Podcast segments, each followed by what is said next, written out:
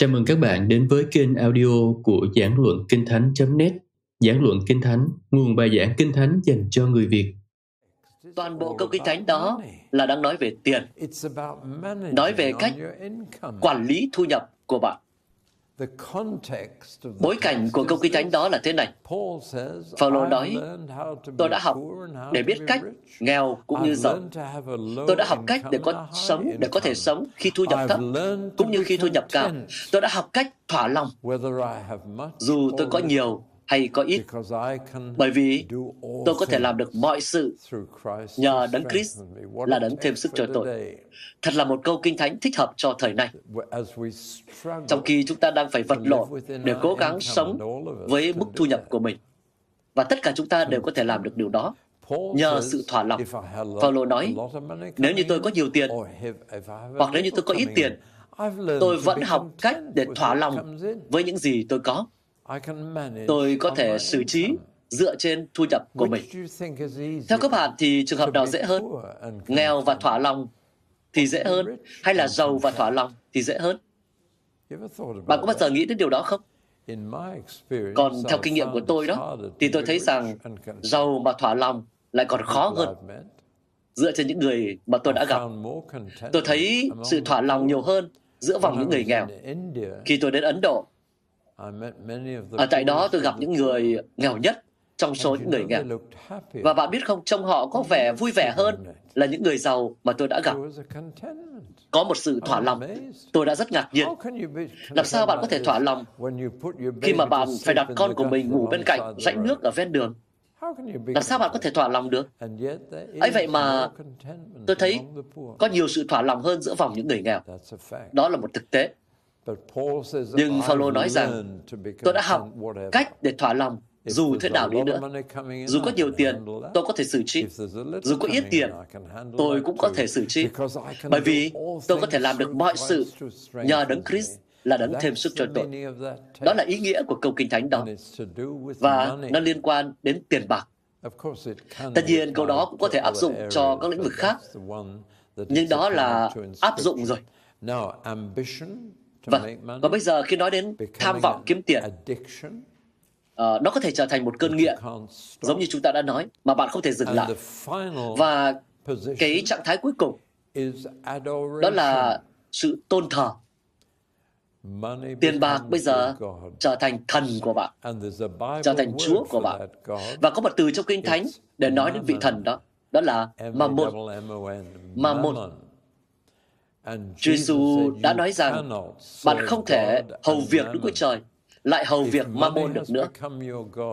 Nếu như tiền bạc trở thành thần của bạn, thì bạn không thể vừa phục vụ tiền bạc lại phục vụ Đức Chúa Trời. Điều đó là không thể, không tương thích. Cho nên nếu như tiền bạc là thứ mà bạn tôn thờ, bạn dâng hiến cuộc đời của mình cho nó, thì bạn không thể hầu việc Đức Chúa Trời được. Điều đó là hoàn toàn không thể, hoàn toàn không tương thích. Tôi đã viết ra một câu Kinh Thánh ở trong sách Xuất Ai Cập Ký, chương 16, câu 18. Đó là khi họ sống nhờ vào manna. Và có một câu Kinh Thánh rất thú vị, ngắn thôi, trong bối cảnh này như thế này. Ai lượng nhiều chẳng được hơn, chẳng có quá nhiều. Ai lượng ít cũng chẳng thiếu, chẳng bị quá ít. Mỗi người lượm vừa đủ sức của mình ăn. Đó là một câu Kinh Thánh rất tuyệt vời, đúng không? Những cái người thu được nhiều cũng không bị quá nhiều. Người lượm được ít cũng không có quá ít.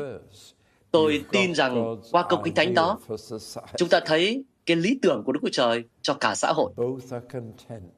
Cả hai đều thỏa lòng. Và cả hai, giàu lẫn nghèo, đều có đủ. Vào ngày thứ Sáu, tất nhiên, tất cả họ đều đã lượm được gấp đôi. Bởi vì vào ngày thứ Bảy, họ không đi ra ngoài để lượm manna nữa. Và như vậy, vào ngày thứ Sáu, họ thu lượm được gấp đôi, được Chúa ban cho gấp đôi, để cho ngày thứ Bảy. Và Chúa đã cung cấp cho họ gấp đôi vào ngày thứ Sáu. Thật thú vị, đúng không? Vào những cái năm khi mà đất đai phải bị bỏ hoang, Và đó là năm thứ 7. Thì Chúa lại ban cho họ một vụ mùa bội thu gấp đôi vào năm thứ 6. Chúa tôn trọng điều đó và cho đất nghỉ vào ngày thứ 7. Và năm trước đó thì Ngài cho mùa màng gấp đôi. Chúa đang chấp thuận cái việc là đất của Ngài phải được nghỉ ngơi. Và đó là liên quan đến việc kiếm tiền và giữ tiền. Thế còn việc chi tiêu thì sao? Từ cái câu Kinh Thánh mà tôi vừa đưa với các bạn đó, tôi làm được mọi sự nhờ Đấng Christ là Đấng thêm sức cho tôi. Bạn có thể sống bằng thu nhập của mình. Bạn thỏa lòng dù có nhiều hay ít. Và đó là điều mà phải học, không phải dễ dàng mà có được. Học để thỏa lòng. Paulo đã học. Chúng ta bây giờ đang sống trong một xã hội của chủ nghĩa tiêu dùng, luôn luôn nói rằng hãy sống hết lượng thu nhập của mình bây giờ và hơn thế nữa đi, và chúng tôi sẽ giúp các bạn có được những cái điều mà mình không đủ tiền mua. Các bạn hãy nghe tôi nhé, thế chấp thì chưa phải là một món nợ. Bạn có thể đã phải vay tiền để mua nhà và bạn trả lại số tiền đó cùng với lãi suất. Đó chưa phải là một món nợ không trả được. Nó chỉ trở thành một món nợ không trả được khi mà vào cái ngày phải trả rồi, bạn không thể trả tiền được. Tôi biết xã hội của chúng ta đang khích lệ các bạn mua bây giờ trả sau. Ở nước Anh chẳng hạn, có thể mua đồ nội thất mà không phải trả bất cứ thứ gì trong hàng năm. Đến lúc mà phải trả tiền là nhiều khi đồ đạc đã hao mòn rồi. Nhưng mà vì vậy cho nên nhiều người bị cám dỗ để mua những chiếc ghế sofa đặc biệt, bởi vì cả năm mà không phải trả một xu nào. Và đó thực sự là sự cám dỗ. Hoặc là bạn có thể mua một chiếc xe hơi. Có một khoản vay để mua một chiếc xe hơi và bạn không phải chịu phần trăm lãi suất nào. Và tất cả những cái điều kiện đó khiến cho bạn cám dỗ mua một chiếc xe sang hơn so với khả năng chi trả của bạn. Nhưng có thể nói đó là cái kìm kẹp của xã hội này, và cần có một đức tin Cơ Đốc mạnh mẽ để có thể chống lại sự cám dỗ ấy.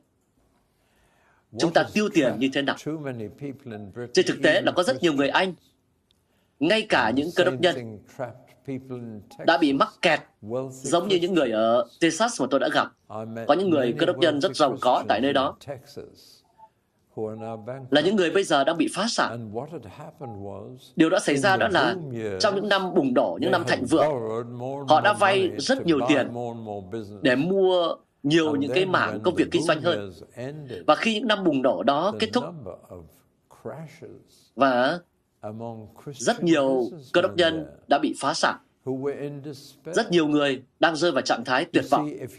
Bạn thấy đó, nếu như bạn không cẩn thận, bạn có thể thế chấp cho một ngôi nhà lớn hơn so với khả năng chi trả của bạn.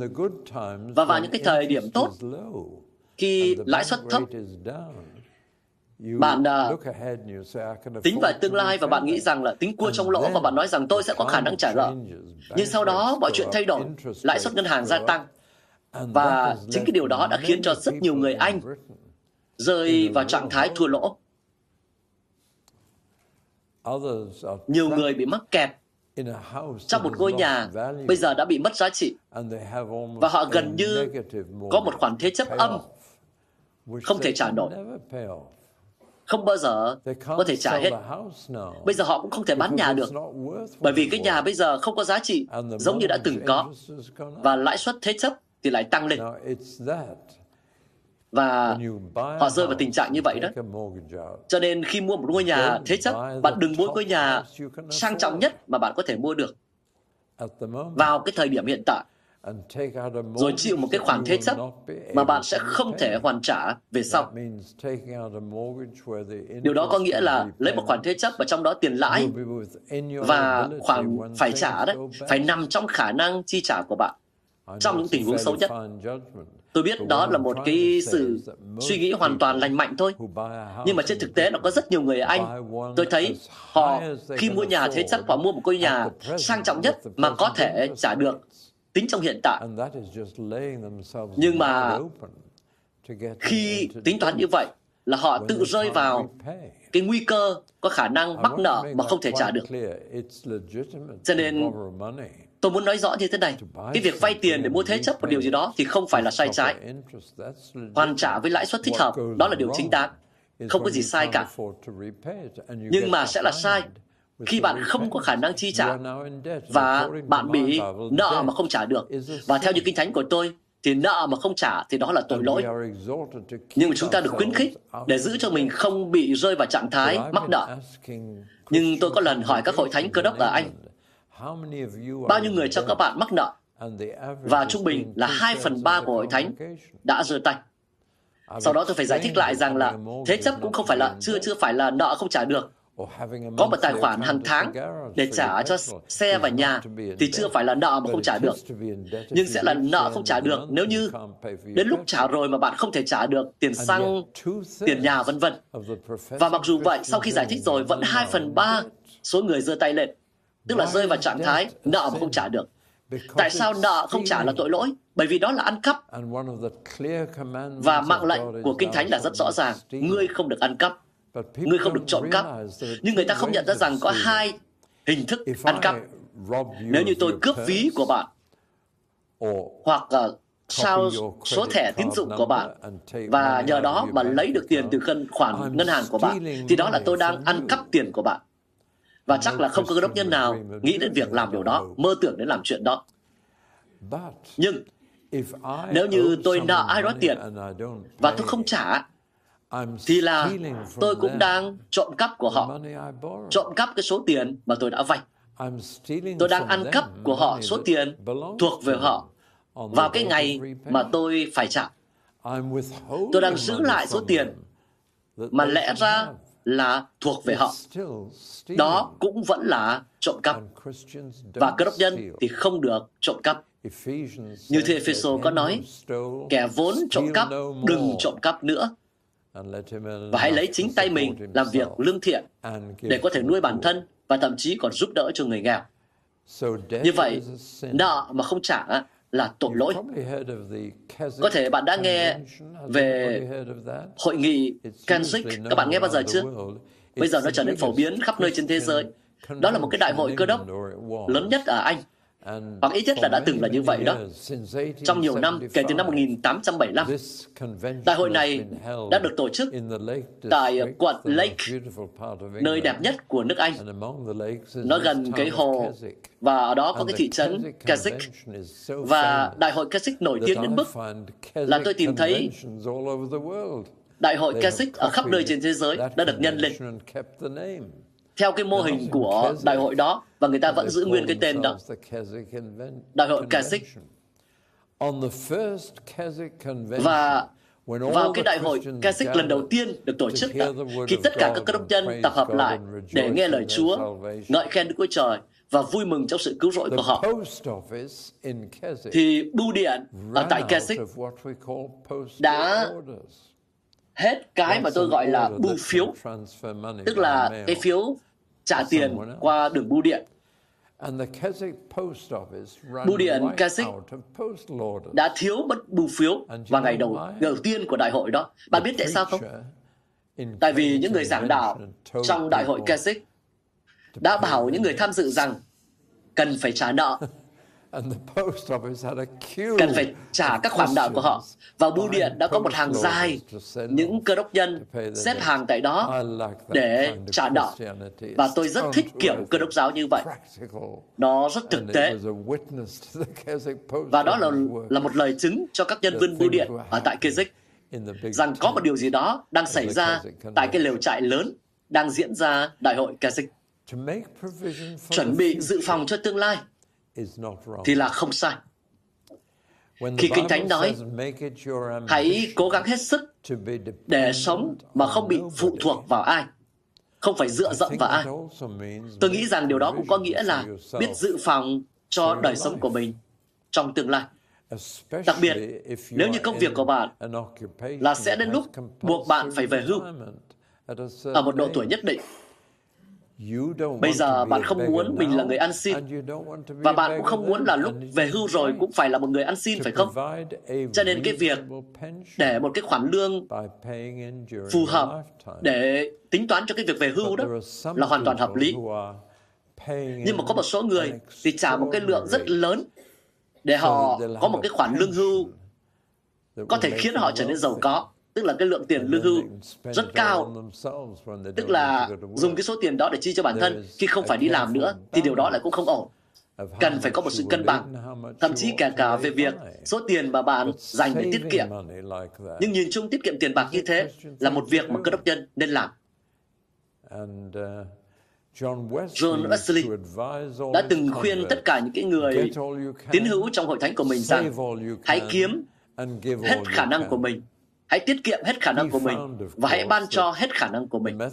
Tất nhiên, ông thấy rằng nhiều những người cải đạo trong phái giám lý lúc bây giờ thoát ra từ một nước Anh suy tàn, và rất nhiều người theo phái giám lý thời đầu có thể coi giống như những bông tuyết mọc trên một đống rác bẩn thỉu. Và tất nhiên, trước đây họ đã từng sống cả đời để cờ bạc, rượu chè, và khi họ trở thành những cơ đốc nhân, họ không làm hai điều đó nữa, và bây giờ họ có tiền. Và tôi đã nghe một người giám lý nói rằng có lần trong một cái buổi nhóm ngoài trời, có người hỏi rằng anh có tin rằng Giê-xu có thể biến nước thành rượu không? Và cái người giám lý này trước đây là một người thợ mỏ, một người bạn thân của tôi. Anh ấy trước đây đã từng là người kế toán Vâng, kế toán ha. Trước khi anh ấy trở thành người tin Chúa, anh từng làm thợ mỏ nữa. Và khi người ta hỏi như vậy, bạn có tin rằng Chúa Giê-xu có thể biến nước thành rượu không? Và anh ta trả lời rằng tôi không biết về điều đó, nhưng mà chắc chắn là Ngài ấy đã biến bia thành đồ đạc trong nhà của tôi. Vâng, và đó là một câu trả lời hoàn hảo cho người hỏi. Nhưng điều đó đã xảy ra với rất nhiều người, là những người quay trở về cùng với Chúa. Và vấn đề lớn nhất của Wesley về sau, đó là khi ông rao giảng và có rất nhiều người tin Chúa qua ông, và rồi họ dần dần trở thành tầng lớp trung lưu và có nhiều tiền hơn trước đây, vì họ không còn tiêu tiền theo những cách tội lỗi nữa. Và bây giờ vấn đề mới của John Wesley là sự nguy hiểm của sự giàu có. Hãy nhớ rằng chúng ta là những người quản lý tiền thôi. Tất cả vàng bạc trên thế giới đều thuộc về Đức Chúa Trời, và chúng ta chỉ là những người quản gia, những người quản lý mà thôi. Vấn đề lớn nhất của việc dâng phần 10 đó là bạn nghĩ rằng là 9 phần 10 còn lại là của bạn. Tôi xin phép nhắc lại nhé. Vấn đề lớn nhất của việc dâng phần 10 đó là điều đó khiến bạn nghĩ rằng 9 phần 10 còn lại là của bạn. Nhưng thực ra tất cả là của Chúa. Dù bạn dâng trực tiếp cho công việc của các cơ đốc nhân hay là dâng cho người nghèo, thì xin hãy nhớ rằng tất cả là của Ngài. Và Ngài sẽ là người kiểm toán tài khoản của chúng ta vào một ngày nào đó. Điều này khiến bạn phải nghĩ lại, đúng không? Sự nguy hiểm của việc dâng phần 10 đó là phần 10. Một số người cho rằng đó là loại thuế ở trong Cựu Ước. Nhiều người nghĩ rằng là người Do Thái đã dâng 1/10 thu nhập của họ. Nhưng trên thực tế không phải như vậy. Họ đã dâng tới khoảng gần 25% thu nhập của họ, bởi vì có 2 khoản phần 10 phải trả cơ. Bạn cứ kiểm tra lại Cựu Ước mà xem. Họ có 2 khoản phần 10 phải trả này. Đồng thời, lại có một khoản nữa, khoảng gần 5% để trả cho những thứ khác nữa mà Đức Chúa Trời mong muốn. Và như vậy, một người Do Thái trung bình phải nộp khoảng gần 25% thu nhập của họ cho Chúa trong Cựu Ước đó, cũng như 1/7 thời gian của mình. Và đó là điều bắt buộc. Chúng ta thời nay tất nhiên không ở dưới giao ước Môi-se. Chúng ta không sống ở dưới kinh luật. Tôi thực ra cũng luôn nghi ngờ về một hội thánh nói với bạn rằng bạn cần phải trả bao nhiêu tiền. Vì tôi tin rằng đó là quyết định của bạn trong Tân Ước, trong Giao ước mới. Đó là trách nhiệm của bạn trong Giao ước mới. Cho nên bây giờ chúng ta phải chuyển sang cái phần nói về sự dâng hiến, sự ban trọng. Cần phải dâng tiền của mình như thế nào? Tôi nhớ có một người đàn ông giàu có nói với tôi như thế này. Tôi làm được rất nhiều tiền, nhưng mà tiền không dính vào ngón tay của tôi. Tôi thấy đó là một nhận xét rất thú vị. Và anh ấy là một cơ đốc nhân rất tốt, rất quý báu. Tiền không dính vào ngón tay tôi. Đức Chúa Trời là đấng rất rộng rãi. Ngài rất là rộng rãi. Cho nên chúng ta có một từ đặc biệt nói về sự rộng rãi của Ngài. Đó là ân điển. Và như chúng ta đã nói buổi sáng nay rồi đó, Chúa là đấng đầy ân điển.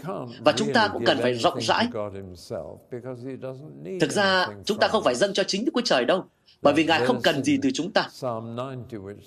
Giống như trong Thi Thiên, chương 50, có nói rằng nếu ta đói, ta cũng không cho các ngươi hay. Đức Chúa Trời phán như vậy. Thật là một dòng thú vị.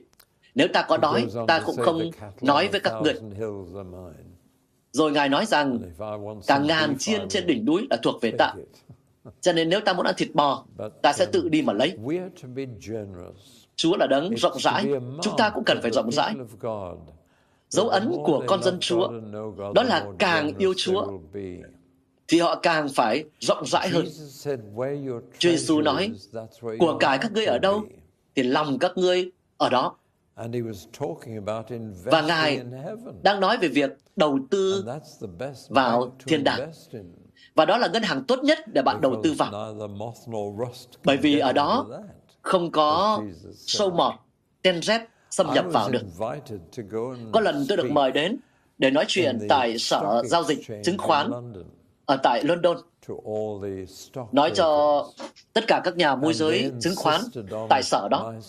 Và họ yêu cầu tôi phải gửi đến tiêu đề của bài nói chuyện để họ quảng bá cho buổi nói chuyện. Và tôi ra bộ nghiêm trang, nhưng tôi nói đùa thế này. Tiêu đề của bài nói chuyện của tôi sẽ là bạn không thể mang chúng theo, và nếu mang theo thì cũng sẽ bị cháy hết. Và họ không thích cái tiêu đề đó lắm. Và họ ngay lập tức yêu cầu tôi phải đổi tiêu đề. Và tôi nói rằng thôi được rồi, thế thì tôi sẽ đổi tiêu đề. Và tôi đưa ra cái tiêu đề thế này: cách đầu tư tiền bên kia nấm mộ. Và bởi vì tất cả họ đều quan tâm đến việc đầu tư tiền mà, nhưng mà chỉ là trước nấm mộ thôi, cũng như là những ngày hưu trí trước nấm mộ thôi. Không ai trong số họ nghĩ đến việc đầu tư tiền bên kia nấm mộ. Một số người trong số họ là cơ đốc nhân đó. Nhưng Chúa Giêsu nói với chúng ta biết cách để làm điều đó. Luca chương 16 là chương dành cho các bạn để đọc. Cả chương đó từ đầu đến cuối đều là nói về tiền. Chương bắt đầu bằng một chuyện ngụ ngôn về một cái người quản gia không trung tín. Và ngụ ngôn này khiến cho rất nhiều người bối rối. Chúa Giêsu dường như đang khen ngợi một cái người mà cố gắng thoát khỏi cái tình trạng khó khăn về tài chính bằng cách lừa dối ông chủ của mình. Đó là một câu chuyện thật kỳ lạ. Và tôi chắc chắn là bạn đã đọc cái câu chuyện đó rồi, và hẳn có thể cũng thấy bối rối. Trông có vẻ như vô đạo đức. Có một người đã từng làm cho một ông chủ giàu có, và anh ta thu tiền của nhiều người. Tiền lúc bây giờ là ở dạng hàng hóa, bởi vì họ là nông dân.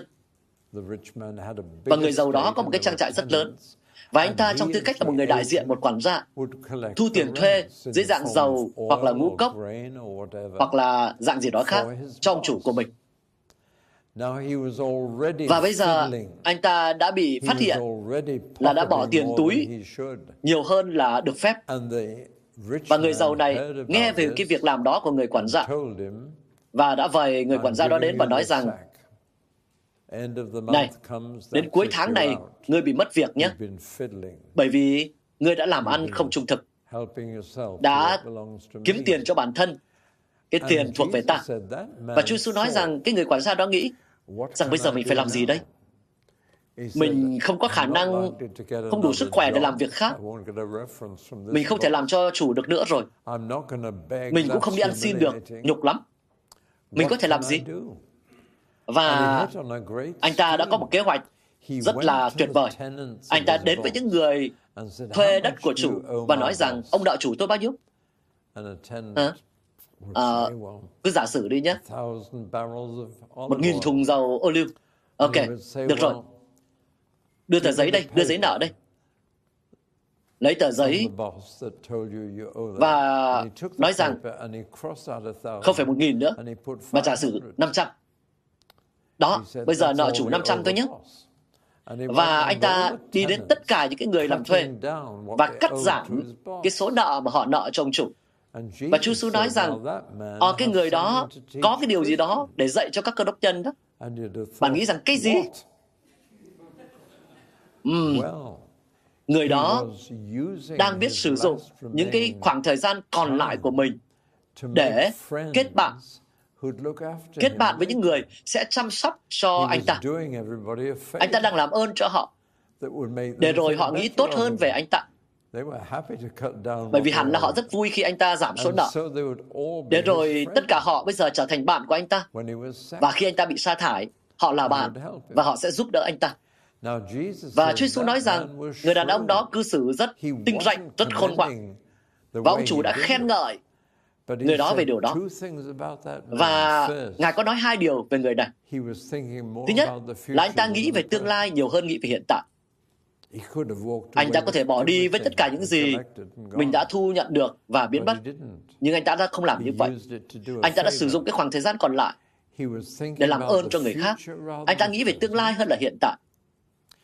Và anh ta quan tâm đến mọi người hơn là đồ vật. Anh ta có thể bỏ đi với tất cả những thứ mà mình thu thập được và vội vã biến mất. Nhưng anh ta lại quan tâm đến việc kết bạn hơn là kiếm tiền.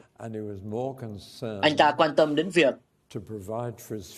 chu cấp cho tương lai hơn là cho hiện tại. Sẽ là một chính sách rất ngắn hạn khi mà thu thập toàn bộ tiền rồi bỏ chạy, bởi vì điều đó có thể dẫn đến thảm họa. Nhưng anh ta đủ khôn ngoan để làm theo cách khác, điều hữu ích hơn, để anh ta sẽ được chào đón khi anh ta mất việc rồi. Nếu anh ta bỏ đi lập tức, có lẽ sẽ chẳng ai quan tâm đến anh ta. Nhưng anh ta đã sử dụng cái cơ hội mà mình đang có. Và Chúa Giêsu nói rằng cái sự khôn ngoan ấy là điều đúng. Cái cách nghĩ như vậy là điều đúng. Và nếu như con cái của sự tối tăm mà còn biết lo cho tương lai như vậy, thì con cái của sự sáng cần phải nghĩ theo cách đó. Cần phải biết lập kế hoạch cho tương lai hơn là cho hiện tại. Và lập kế hoạch kết bạn hơn là chỉ là kiếm tiền. Và Ngài nói rằng, hãy dùng tiền bất nghĩa của các ngươi để kết bạn, là những người sẽ chào đón các ngươi vào nước thiên đàng. Và đó là bài học từ người đàn ông đó, từ người quản gia đó. Dù anh ta là một người quản gia tội, là một người xấu, nhưng anh ta đủ khôn ngoan để nghĩ về tương lai và kết bạn cho tương lai. Và bây giờ Chúa nói, hãy sử dụng tiền của các con như vậy để kết bạn, là những người bạn sẽ chào đón các con vào nước thiên đàng. Nếu như các con học được cái bài học mà ta dạy cho các con ngày hôm nay, đó là một chuyện ngụ ngôn rất kỳ lạ. Nhưng Chúa Giêsu đang dùng một tấm gương xấu để dạy những người tốt về một điều gì đó mà họ nên làm. Và Ngài tiếp tục nói rất nhiều về tiền trong những phần còn lại của chương này. Ngài nói về việc không thể vừa phục vụ Đức Chúa Trời lại phục vụ Mammon. Và Ngài tiếp tục nói cho đến khi những người Pharisee, là những người tham tiền, yêu thích tiền bạc, đã cười nhạo Ngài. Hẳn họ đã nói rằng Ngài chẳng biết là đang nói gì. Họ là những doanh nhân thành đạt, còn Chúa Giêsu thì rõ ràng là không. Ngài là người tương đối nghèo, không có nhiều tiền. Và họ đã chế nhạo Ngài. Và Ngài đã nói, các ngươi chế nhạo ta, nhưng ta đang nói với các ngươi sự thật.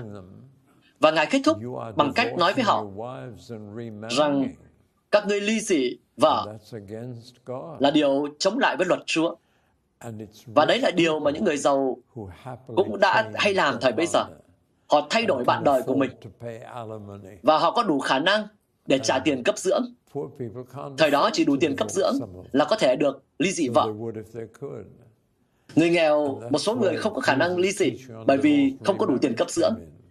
Và vì vậy cho nên Chúa Giêsu mới dạy về sự ly dị và tái hôn ở chỗ này.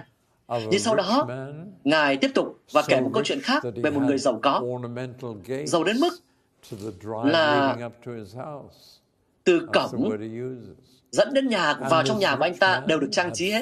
Đó là từ mà Ngài đã sử dụng. Và người giàu có này có quần áo rất đẹp, một bàn ăn đầy đồ ăn ngon. Và anh ta cũng không phải là quá xấu. Anh ta chỉ giàu có và sống rất thoải mái thôi.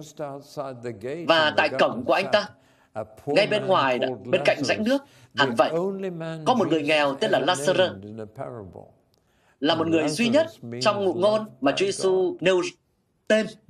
Và Lazarus có nghĩa là người được Đức Chúa Trời yêu thương. Không có ai khác yêu người nghèo. Chúa yêu người nghèo. Cơ thể của anh ta đầy những vết loét và có những con chó hoang đến liếm ghẻ của người. Ở tại Trung Đông luôn luôn có những con chó hoang, chó hung dữ lắm. Và có những con chó đến liếm vết loét của anh ta. Và anh ta chỉ mong ước là được vào nhà của người giàu và chui xuống bàn ăn trong phòng ăn và ăn những mẩu bánh mì rơi ở dưới đó. Bởi vì người giàu thời xưa đó, họ lau tay của mình sau khi ăn bằng một cục bánh mì. Nếu bạn đã từng làm bánh mì thì bạn biết rằng nhào bột bằng tay khiến cho tay của bạn rất sạch, đúng không? Vì tất cả chất bẩn bây giờ đã vào bột mì hết cả rồi.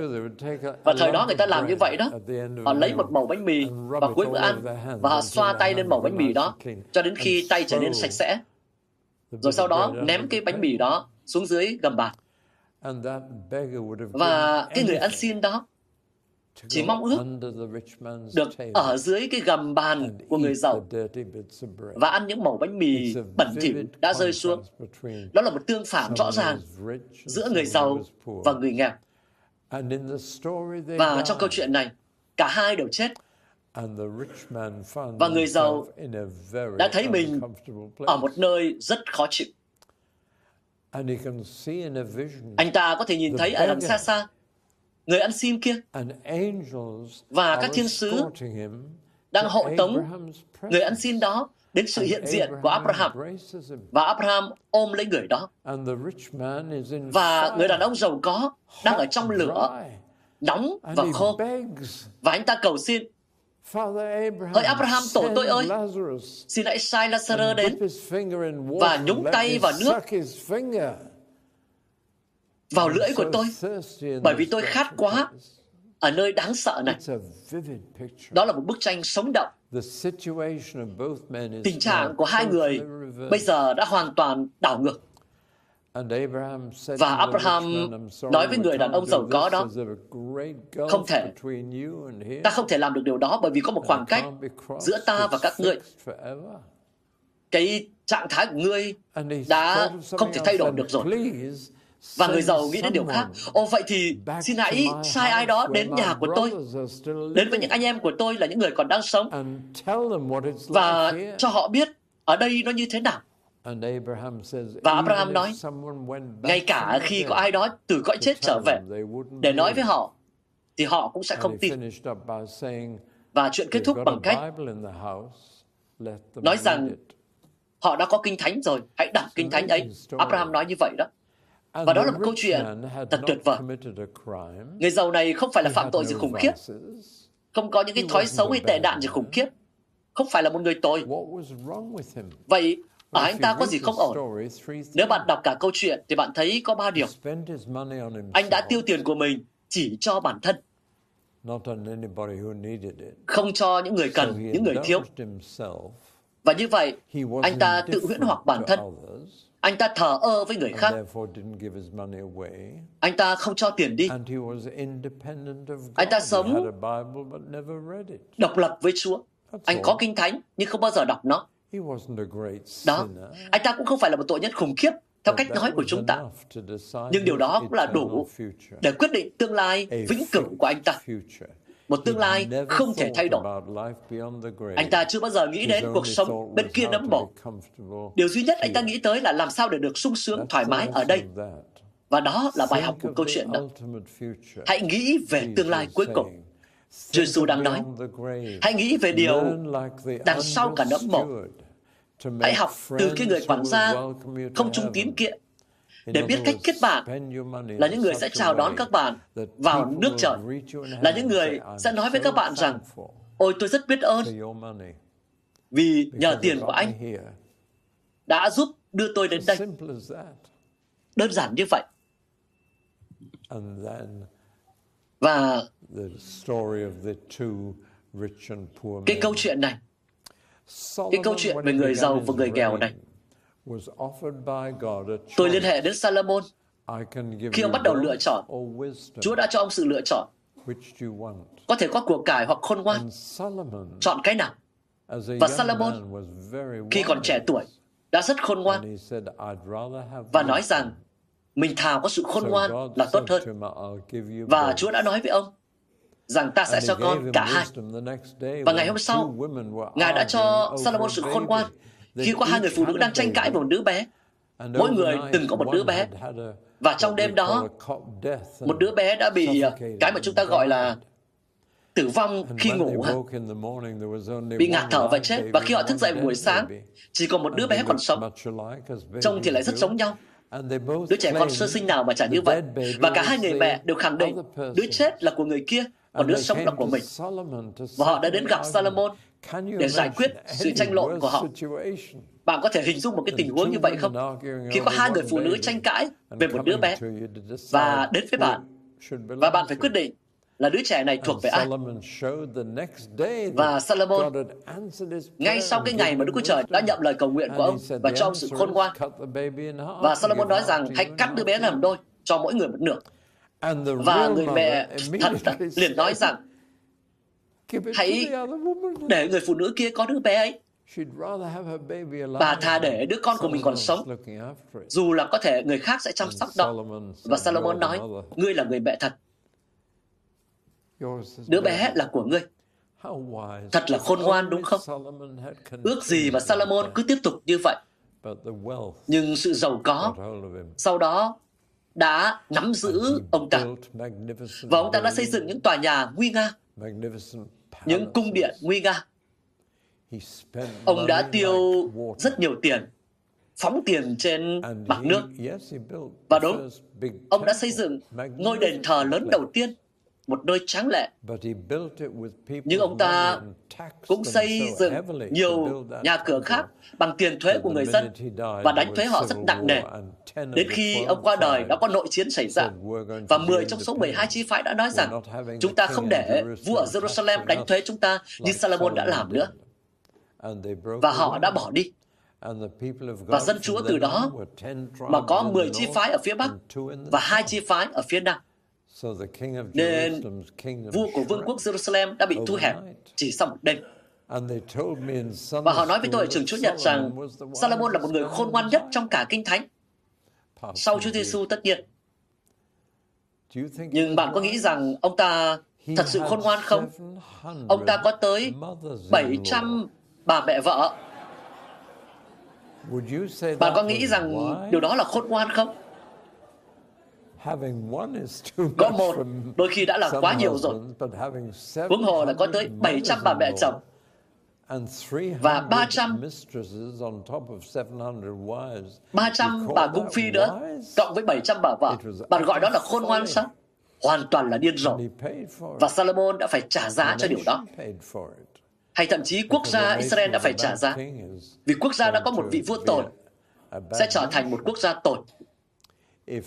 Giá như Solomon cứ tiếp tục sống với sự khôn ngoan của mình, nhưng trong suốt quãng đời còn lại của mình, Solomon đã dành sự khôn ngoan ấy cho người khác, mà không bao giờ tự mình sống theo những sự khôn ngoan ấy.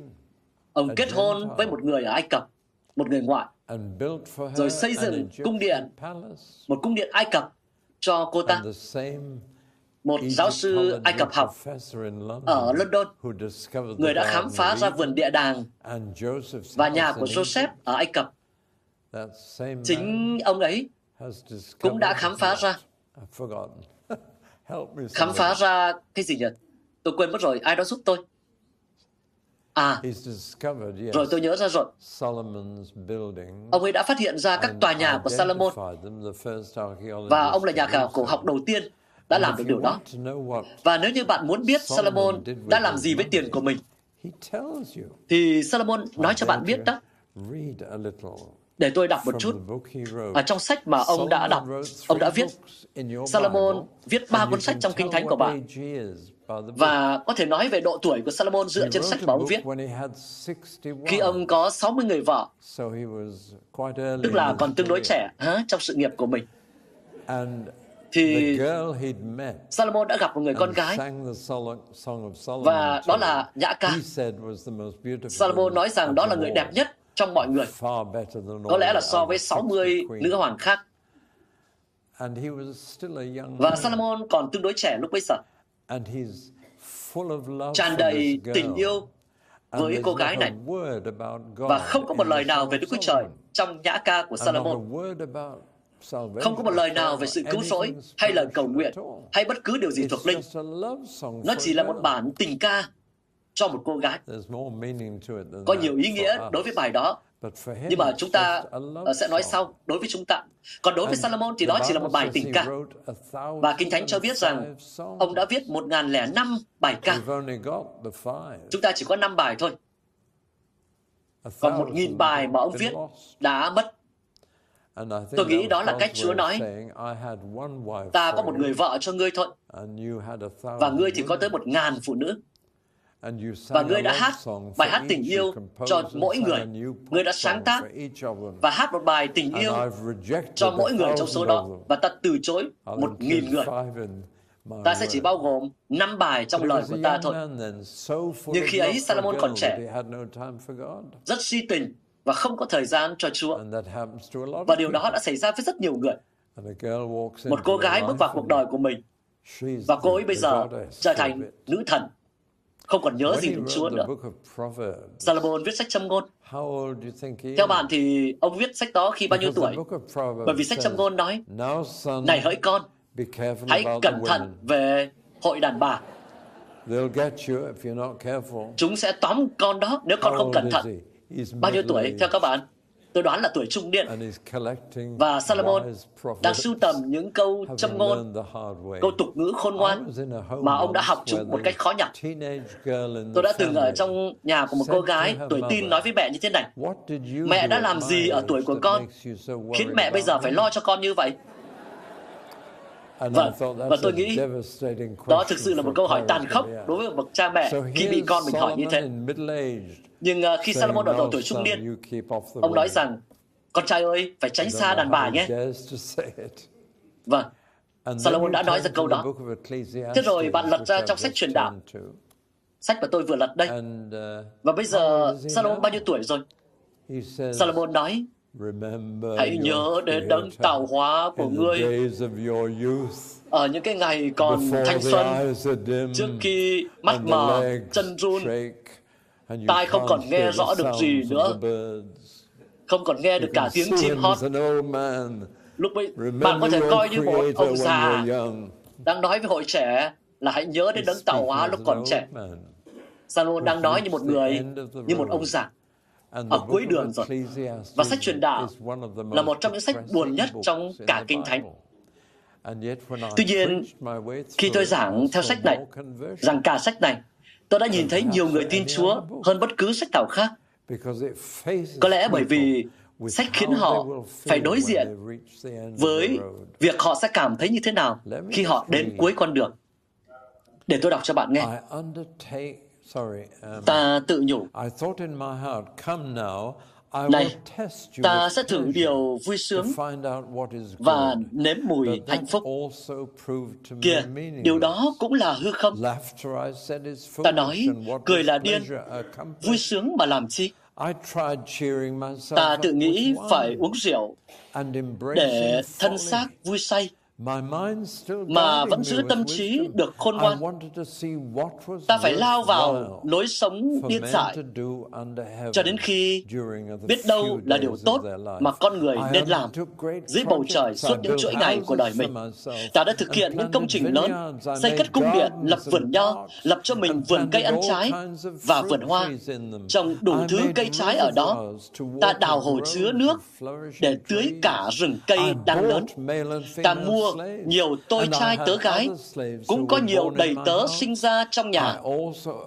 Ta có bầy bò và chiên nhiều hơn tất cả những người sống trước ta tại Jerusalem. Ta cũng thu chứa bạc, vàng và những báu vật của các vua và từ các tỉnh. Ta có nhiều nam nữ ca sĩ, còn về lạc thú của đàn ông thì ta có nhiều cung phi, mỹ nữ. Như vậy, ta trở nên cao trọng và vượt trội hơn tất cả các vị vua sống trước ta tại Jerusalem. Hơn nữa, ta vẫn giữ được sự khôn ngoan. Ta không từ chối điều mắt mình thèm muốn, cũng chẳng ngăn lại điều lòng mình ưa thích, vì lòng ta vui vẻ về mọi công lao của ta, và đó là phần ta được hưởng trong mọi công lao của mình. Rồi ta ngẫm nghĩ mọi việc tay mình đã làm và những lao khổ mình đã chịu để làm các công việc ấy. Kìa, mọi điều đó là sự hư không theo luồng gió thổi và chẳng ích lợi gì cả dưới mặt trời. Đó là lời chứng buồn nhất của người đàn ông giàu nhất trong lịch sử Cựu Ước và những gì ông ta đã làm với tiền của mình. Và câu tóm tắt cuối cùng của ông là ta chẳng được ích lợi gì. Tôi đã sử dụng cuốn sách này, đó là một cuốn sách rất tuyệt vời, sách Truyền Đạo đó. Và sách kết thúc bọc một lời đề nghị khẩn khoản với những người trẻ tuổi. Trong tuổi thanh xuân, hãy tưởng nhớ đấng tạo hóa của con trước khi những ngày gian truân ập đến. Trước khi những năm tháng gần mà con nói rằng ta không thấy thỏa lòng. Và sau đó ông mô tả tuổi già, lúc răng đã rụng, mắt đã mở, chân đã yếu. Và cuối cùng, Solomon nói, hư không của mọi sự hư không, thảy đều hư không. Tất nhiên là Solomon không biết về cuộc sống đằng sau nấm mồ. Đa phần người trong Cựu Ước không biết. Và vì vậy, Solomon đã phán xét, đã nhận định chỉ về cuộc sống ở tại đây. Và tôi nghĩ điều đáng buồn nhất là đi đến cuối cuộc đời và cảm thấy rằng bạn chưa đạt được điều gì đáng giá. Và đó là điều có trong Kinh Thánh của bạn, để kéo bạn ra khỏi những điều vô nghĩa. Nếu như bạn trở thành đầy tớ của tiền bạc và làm mọi thứ bằng tiền của mình, nhưng đến cuối đời chẳng được lợi gì. Bạn có thể khóc cho ông già Solomon đáng thương, vì đó là điều đã xảy ra với ông ấy.